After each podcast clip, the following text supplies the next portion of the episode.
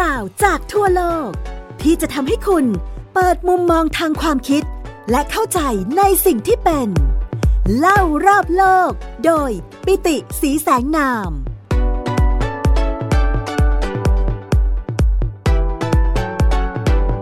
สวัสดีครับคุณผู้ฟังที่รักทุกท่านขอต้อนรับสู่ไทย PBS Podcast เล่ารอบโลกโดยผมปิติศรีแสงนามนะครับ คุณผู้ฟังหลาย ๆ ท่านคงทราบนะครับว่าระหว่างนี้เนี่ยผมอยู่ในช่วงของการลาพักงานสอนจากที่คณะเศรษฐศาสตร์จุฬาลงกรณ์มหาวิทยาลัยนะครับ แล้วก็มารับตำแหน่งเป็น Executive Director นะครับอยู่ที่อาเซียนฟ u n d a t i o n หรือว่ามูลนิธิอาเซียน ซึ่งที่ทำงานประจำของผมทุกวันนี้เนี่ยก็จะอยู่ที่กรุงจาการ์ตาประเทศอินโดนีเซีย เวลาได้ยินชื่ออินโดนีเซียเนี่ยนะครับหลาย ๆ ครั้งคนไทยก็มักจะเรียกชื่อประเทศนี้ด้วย คำสร้อยที่เรามักจะเรียกติดกันว่าเป็นแดนอีเหนา เพราะฉะนั้นผมคิดว่าคุณผู้ฟังคงพอจะเดาได้แล้วแหละว่าวันนี้ผมอยากจะมาเล่าเรื่องอีเหนาให้ทุกๆท่านฟังนะครับ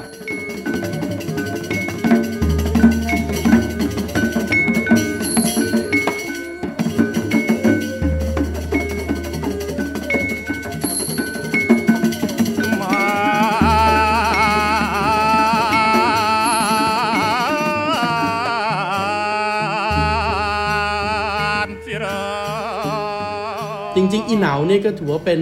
อีกหนึ่งวรรณคดีนะครับ เป็นอีกหนึ่ง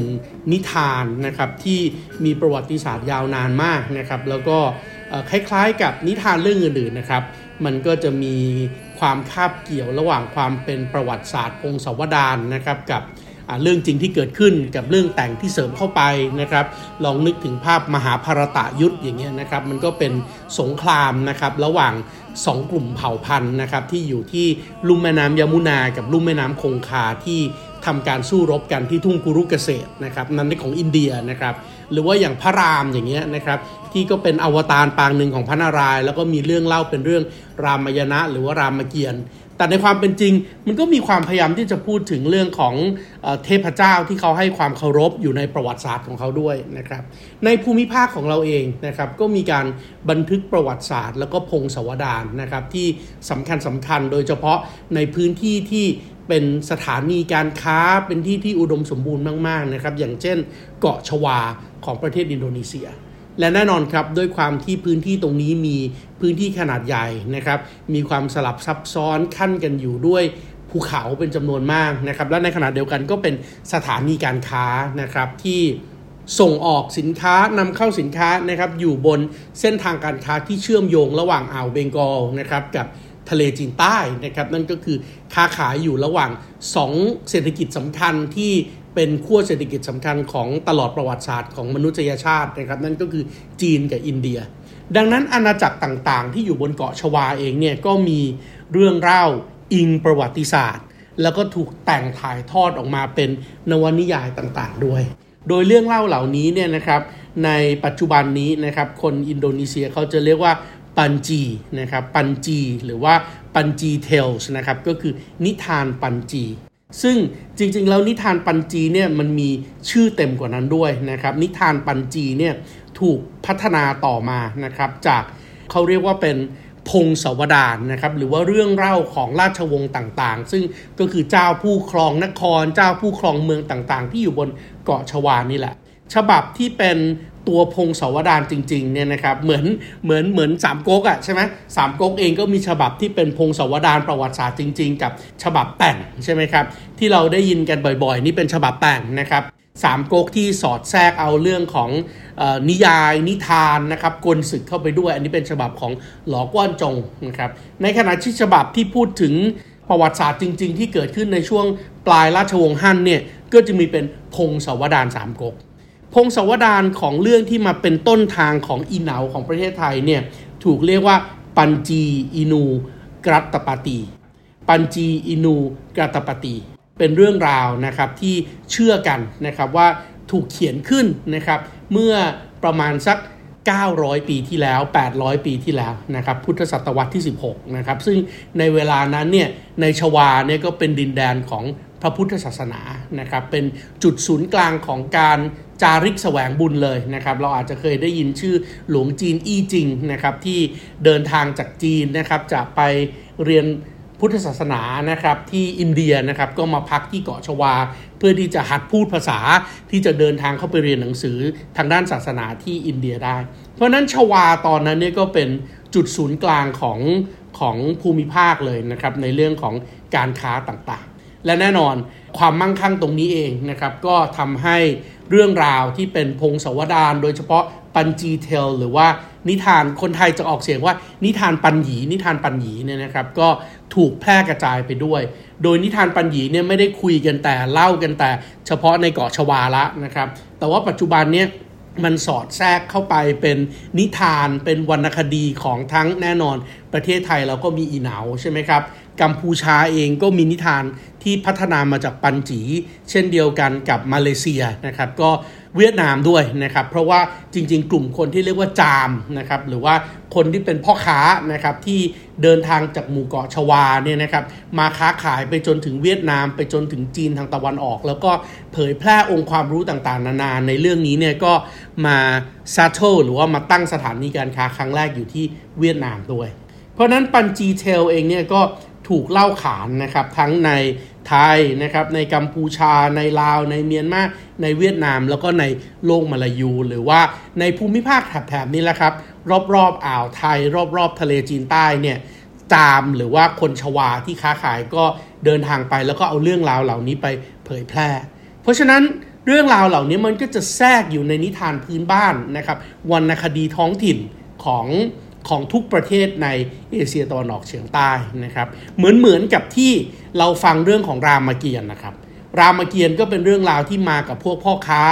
มากับพวกที่เดินทางมาจากอินเดียใช่ไหมครับที่เข้ามาแล้วก็ค้าขายแล้วก็มีเรื่องเล่ามีอะไรด้วย แล้วเราก็มาพัฒนาจากรามายณะให้กลายเป็นรามเกียรติเราก็พัฒนาจากนิทานปัญญีบางเรื่องมากลายเป็นนิทานเรื่องของอีเหนาด้วยเช่นเดียวกันนะครับ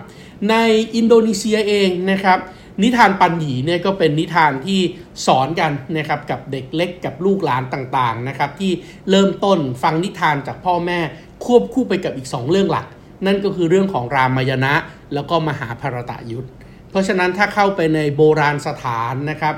ที่เป็นไซต์งานทางด้านประวัติศาสตร์ต่างๆ ของอินโดนีเซียเนี่ย เราก็จะเห็นจารึก เราก็จะเห็นการแกะสลักภาพสลักหินนูนต่ำนะครับ ที่เป็นเรื่องราวจากนิทานปัญญีสลับกับเรื่องราวจากมหาภารตายุทธแล้วก็เรื่องราวจากรามายณะนะครับ นิทานปัญญีเองเนี่ยนะครับโอ้โหจริง ๆ แล้วมันเริ่มต้นมาก่อนหน้านั้นมานมากนะครับ เพราะว่าเขากำลังพูดถึงกษัตริย์องค์สำคัญสำคัญนะครับ ตั้งแต่ในยุคสักศตวรรษที่ 12นะครับศตวรรษที่ 12 ก็อย่างที่ผมบอกนะครับประมาณ 8-900 ปีที่แล้วนะครับซึ่งตอนนั้นเนี่ยในชวานะครับอาณาจักรที่ใหญ่จริง ๆ ก็จะเป็นอาณาจักรที่เราเรียกว่าแกดิรีนะครับแกดิรีนะครับแล้วก็ต่อจากนั้นก็จะเป็นมัชปะหิต เรื่องราวเหล่านี้นะครับก็พูดถึงเรื่องของเจ้าชายเจ้าหญิงนะครับพูดถึงการเปลี่ยนแปลงราชวงศ์ต่างๆ ที่เกิดขึ้น แล้วก็แน่นอนสอดแทรกเรื่องของอภินิหารเข้าไป สำหรับเวอร์ชันภาษาไทยเนี่ยนะครับตัวที่คล้ายกันมากที่สุดเนี่ยนะครับเข้าใจว่าจะเป็นนิทานปันหยีหรือว่า Panji Tales นะครับที่อยู่ในช่วงของอาณาจักรมัชปาหิตละ ก็คือช่วงปลายละนะครับก่อนที่ศาสนาอิสลามจะเข้ามา เพราะพอศาสนาอิสลามจะเข้ามาเนี่ยเนื้อหาเรื่องราวต่างๆ ก็จะเปลี่ยนแปลงไปนะครับ มันจะไม่ได้เป็นเรื่องราวแบบ romance ความรักเจ้าผู้ครองนครแบบเดิมอีกต่อไปแล้วนะครับ โดยเข้าใจว่าอีหนาวของเราเนี่ยนะครับต้นฉบับจริงๆเนี่ยมาจากนิทานปัญจี หรือว่าปัญจีเทลที่เป็นฉบับภาษามารัตนะครับแล้วก็เป็นภาษาชวาโบราณที่ เผยแพร่แล้วก็โด่งดังรวมถึงย่างปัจจุบันนี้เขาก็ยังเอามาลองเล่นเต้นระบำกันอยู่นะครับบนเกาะบาหลีนะครับซึ่งก็แน่นอนอิทธิพลของอิสลามบนเกาะบาหลีนี่ก็จะอ่อนมาก อิทธิพลของศาสนาพราหมณ์ฮินดูเนี่ยก็ยังถือว่าเป็นอิทธิพลหลักอยู่ในเกาะบาหลีจนถึงทุกวันนี้นะครับว่ากันว่านิทานปัญจีเนี่ยนะครับเข้ามาถึงประเทศไทย เพราะว่าในสมัยของพระเจ้าอยู่หัวบรมโกศนะครับพระเจ้าอยู่หัวบรมโกศหรือว่า สมเด็จพระมหาธรรมราชาธิราชที่2นะครับซึ่งก็ครองราชอยู่นะครับประมาณช่วงสัก 10 ปีนะครับก่อนที่กรุงศรีอยุธยาจะแตกนะครับพระเจ้าอยู่หัวบรมโกศเนี่ยนะครับก็อยู่ในช่วงประมาณสัก ขึ้นครองราชนะครับ 2272 นะครับ ถึง 2301 นะครับ กรุงศรีอยุธยาแตก 2310 นะครับ เพราะฉะนั้นก็ถือว่าเป็นช่วงรุ่งเรืองยุคสุดท้ายละนะครับ ก่อนที่อยุธยาเองนะครับ จะเข้าสู่การแข่งแย่งชิงอำนาจนะครับ แล้วก็ค่อยๆ ล่มสลายลงไปสมเด็จพระเจ้าอยู่หัวบรมโกศเองเนี่ยแน่นอนช่วงนั้นก็ถือว่าเป็นช่วงที่อยุธยาเป็นศูนย์กลางในด้านการการค้าการขายนะครับ เพราะนั้นจึงไม่ใช่เรื่องแปลก ที่สมเด็จพระเจ้าอยู่หัวบรมโกศเองก็จะได้นางข้าหลวงจากปัตตานี ตอนนั้นเนี่ยอยุธยาเองนะครับก็แผ่อิทธิพลลงไป แล้วก็ยึดครองปัตตานี แล้วก็ใช้ปัตตานีเนี่ยเป็นหัวเมืองทางด้านการค้าที่จะติดต่อกับโลกมาลายู โลกมุสลิม ดังนั้นนางข้าหลวงคนนี้เองก็คงจะได้รับการบอกเล่าเรื่องราวของนิทานปัญจี หรือว่านิทานปัญญีเข้ามาด้วยนะครับ แล้วก็นางข้าหลวงคนนี้เองนะครับก็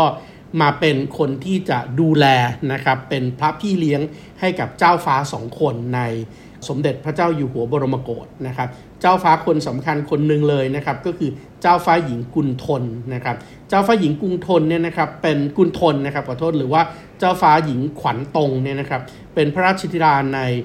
สมเด็จพระเจ้าอยู่หัวบรมโกศกับเจ้าฟ้าสังวานนะครับ แล้วก็แน่นอนเป็นพี่น้องร่วมกันกับอีกเจ้าฟ้าคนสำคัญอีกคนหนึ่งนะครับ นั่นก็คือ เจ้าฟ้ามงกุฎซึ่งทั้งสองคนนี้นะครับก็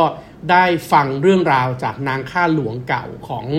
รัฐปัตตานีตรงนี้นะครับ แล้วก็เอาเรื่องราวเหล่านี้เนี่ยมาแต่งกันด้วยนะครับ เพราะว่าทั้งเจ้าฟ้ากุณฑลแล้วก็เจ้าฟ้ามงกุฎเนี่ยก็ถือว่าเป็นกวีเอกสำคัญนะครับของอยุธยาทางตอนปลายด้วยนะครับ แล้วก็แน่นอนนะครับ อีกคนหนึ่งที่เราอาจจะได้ยินชื่อบ่อย ๆด้วยนะครับ เพราะว่าเป็นลูกของ พระเจ้าอยู่หัวบรมโกศเหมือนกันนะครับ แต่ว่าคนละแม่กันนะครับนั่นก็คือเจ้าฟ้ากุ้ง หรือว่าเจ้าฟ้าธรรมาทิเบต แน่นอนนะครับทั้งสองคนนะครับเจ้าฟ้ากุณฑลนะครับก็ได้รับอิทธิพลจากนิทานปัญจี แล้วก็เอามาแต่งเป็นนิทานต่อนะครับขยายความเข้าไปนะครับเรียกว่าดาหลันนะครับดาหลันหรือเรียกอีกอย่างหนึ่งว่าอีเหนาใหญ่ ในขณะที่เจ้าฟ้ามงกุฎนะครับเจ้าฟ้ามงกุฎก็แต่ง หนังสือนิทานชื่อว่าอีเหนานะครับหรือว่าเราเรียกอีเหนานะครับ แต่ในอดีตนี่เรียกอีเหนาเล็ก เพราะฉะนั้นนิทานเรื่องอีเหนาใหญ่อีเหนาเล็กเนี่ยก็เป็นเรื่องที่เผยแพร่ต่อไปเยอะมากนะครับ โดยเฉพาะในคำให้การกรุงเก่านะครับที่เป็นเฉลยศึกของไทยนะครับที่ถูกพม่ากกวาดต้อนไปในช่วงที่เสียกรุงเนี่ยก็พูดถึงเรื่องนี้นะครับว่าเนี่ยคือหนึ่งในนิทานที่นิยมเล่ากันมากในกรุงศรีอยุธยา เพราะฉะนั้นพอเรามาถึงตรงนี้เนี่ยเราก็จะเริ่มเห็นแล้วเราว่าโอ้จริง ๆ แล้วเนี่ยอีหนาวเนี่ยมันเป็นเรื่องที่ทรงคุณค่ามากนะครับ เพราะว่ามันทำให้เราเห็นการเชื่อมโยงของเอกลักษณ์อาเซียน หรือว่า ASEAN identity อย่างหนึ่งใช่ไหมครับ นิทานที่มาจากพระราชพงศาวดารนะครับ มาจากเรื่องอิงประวัติศาสตร์ ที่เกิดขึ้นในประเทศที่ปัจจุบันนี้คืออินโดนีเซียนะครับ แต่ว่าก็ถูกเล่าอย่างแพร่หลายนะครับ ไปถึงปัตตานีไปถึงอยุธยานะครับ แล้วก็แน่นอนไปกับพ่อค้าชาวชวาชาวจาม ไปจนถึงเวียดนาม เมียนมานะครับ กัมพูชาแล้วก็สปปลาว รวมถึงแน่นอนในโลกมาลายูเอง ไม่ว่าจะเป็นบรูไนดารุสลามนะครับ มาเลเซียแล้วก็สิงคโปร์เนี่ยเขาก็ยังรับอิทธิพลเรื่องนี้อยู่ คุณกำลังฟัง เล่ารอบโลก โดย ปิติสีแสงนาม ทางไทย PBS Podcast ปันจีเทลหรือว่านิทานปันหยีที่คนไทยเรียกกันเนี่ยนะครับ ทุกวันนี้ก็ยังมีการแสดงนะครับ ยังมีการแสดงแบบอย่างเช่นอะการแสดงละครสวมหน้ากากที่เรียกว่าโตเปงนะครับ โตเปงเนี่ยเป็น การแสดงที่โดดเด่นมาก เขาเรียกว่าการแสดงพื้นเมืองนะครับที่สำคัญในเขตเซราบนของประเทศอินโดนีเซียนะครับ เขตมาลังของอินโดนีเซียนะครับ บาหลีเองนะครับก็มีการแสดงนะครับวายังกระตกนะครับวายังกระตกเนี่ยก็เป็นการร้องรำทำเพลงแบบหนึ่ง ซึ่งก็เอาเรื่องราวจากปันจีเทลเหล่านี้มาร้องนะครับแล้วก็เล่าให้ฟัง ในกรณีของประเทศไทยนะครับแน่นอนเมื่อกี้เล่าให้ฟังไปแล้วนะครับว่าฉบับต้นฉบับเนี่ยก็มีอีเหนาเล็กนะครับโดยเจ้าฟ้ามงกุฎนะครับซึ่งก็เป็นลูกของพระเจ้าอยู่หัวบรมโกศแล้วก็อีเหนาใหญ่หรือว่าดาหลันนะครับจากเจ้าหญิงกุนทนเจ้าฟ้าหญิงกุนทน ซึ่งก็เป็นพระราชธิดาของพระเจ้าอยู่หัวบรมโกศด้วยนะครับแต่หลังจากนั้นเนี่ยแน่นอนพอถึงยุคที่มันเป็นกะลียุคถูกต้องไหมครับอยุธยาแตกบ้านเมืองเองก็กระจัดกระจายซัดสายหายไปนะครับ ยุคเรเนซองส์นะครับการฟื้นฟูศิลปวิทยาการของประเทศไทย เราเองเนี่ยก็มาเริ่มต้นอีกครั้งหนึ่งนะครับในสมัยของพระบาทสมเด็จพระพุทธเลิศล่านภาลัย หรือว่ารัชกาลที่ 2 ซึ่งในความเป็นจริงท่านเองก็เริ่มต้นในเรื่องของการฟื้นฟูศิลปวิทยาการ เก็บตกงานที่กระจัดกระจายจากกรุงศรีอยุธยามาแต่งใหม่มาแทรกเสริมเข้าไปนะครับเพื่อที่จะเอาคตินิยมเอาอุดมคติของ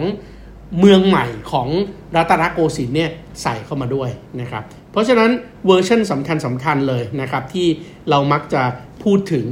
บทละครเเรื่องของอีหนาวเนี่ยก็จะเป็นบทละครเรื่องอีหนาวที่เป็นพระราชนิพนธ์ในสมเด็จพระพุทธเลิศหล้านภาลัย แต่ว่าในความเป็นจริงแล้วนะครับอิเหนาเนี่ยยังมีอีกหลายเวอร์ชันนะครับเวอร์ชันแรก ๆเลยนะครับต่อจากเวอร์ชันสมัย กรุงศรีอยุธยานะครับ โดยเจ้าฟ้ามงกุฎกับเจ้าฟ้ากุณฑลเนี่ยก็จะมีบทละครเรื่องอิเหนา ที่เป็นพระราชนิพนธ์ในพระบาทสมเด็จพระพุทธยอดฟ้าจุฬาโลกมหาราช หรือว่าในหลวงรัชกาลที่ 1 แน่นอนนี่คืออีเหนาเล็ก แล้วก็มีบทละครเรื่องดาหลัน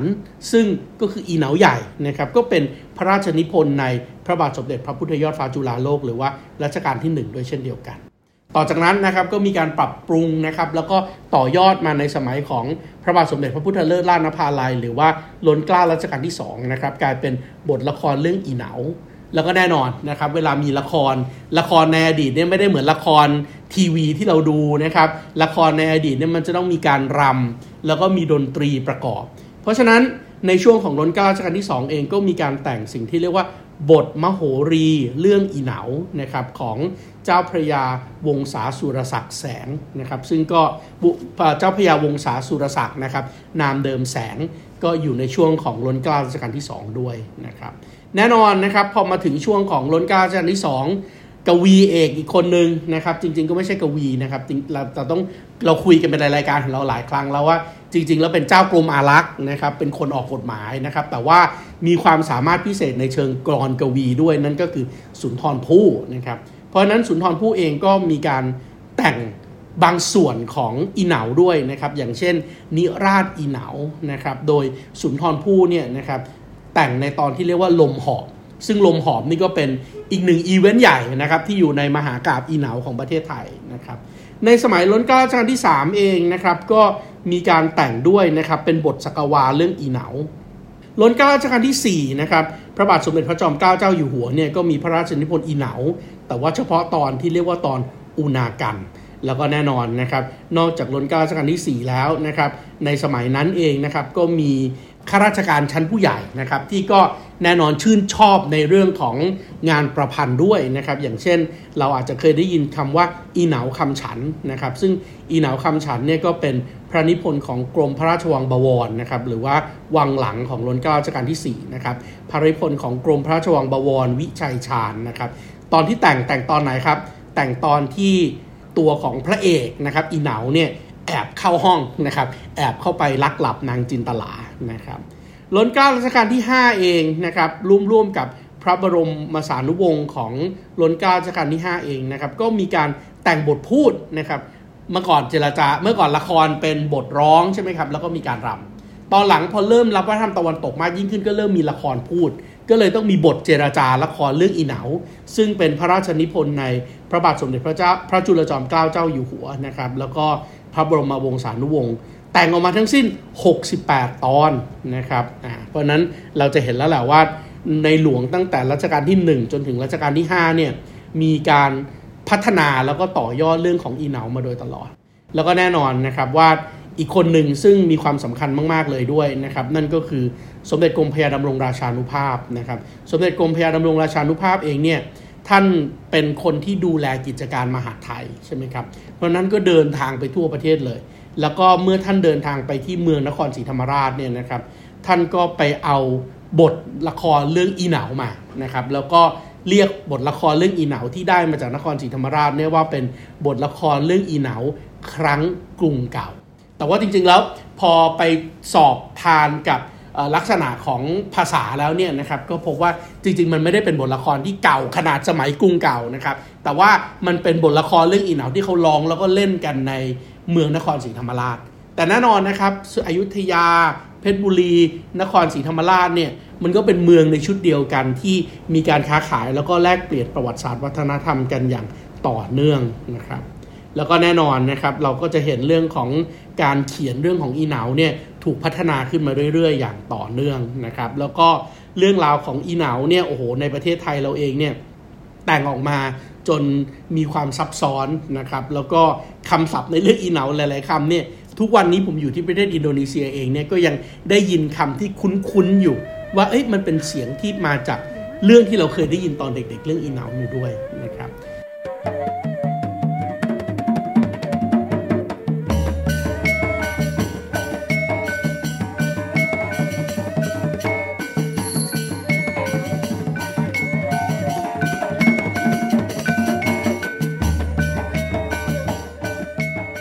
แน่นอนสำหรับรายการเล่ารอบโลกนะครับ โดยผมปิติศรีสนามกับไทยพีวีเอสพอดแคสต์เนี่ย เดี๋ยวในตอนต่อไป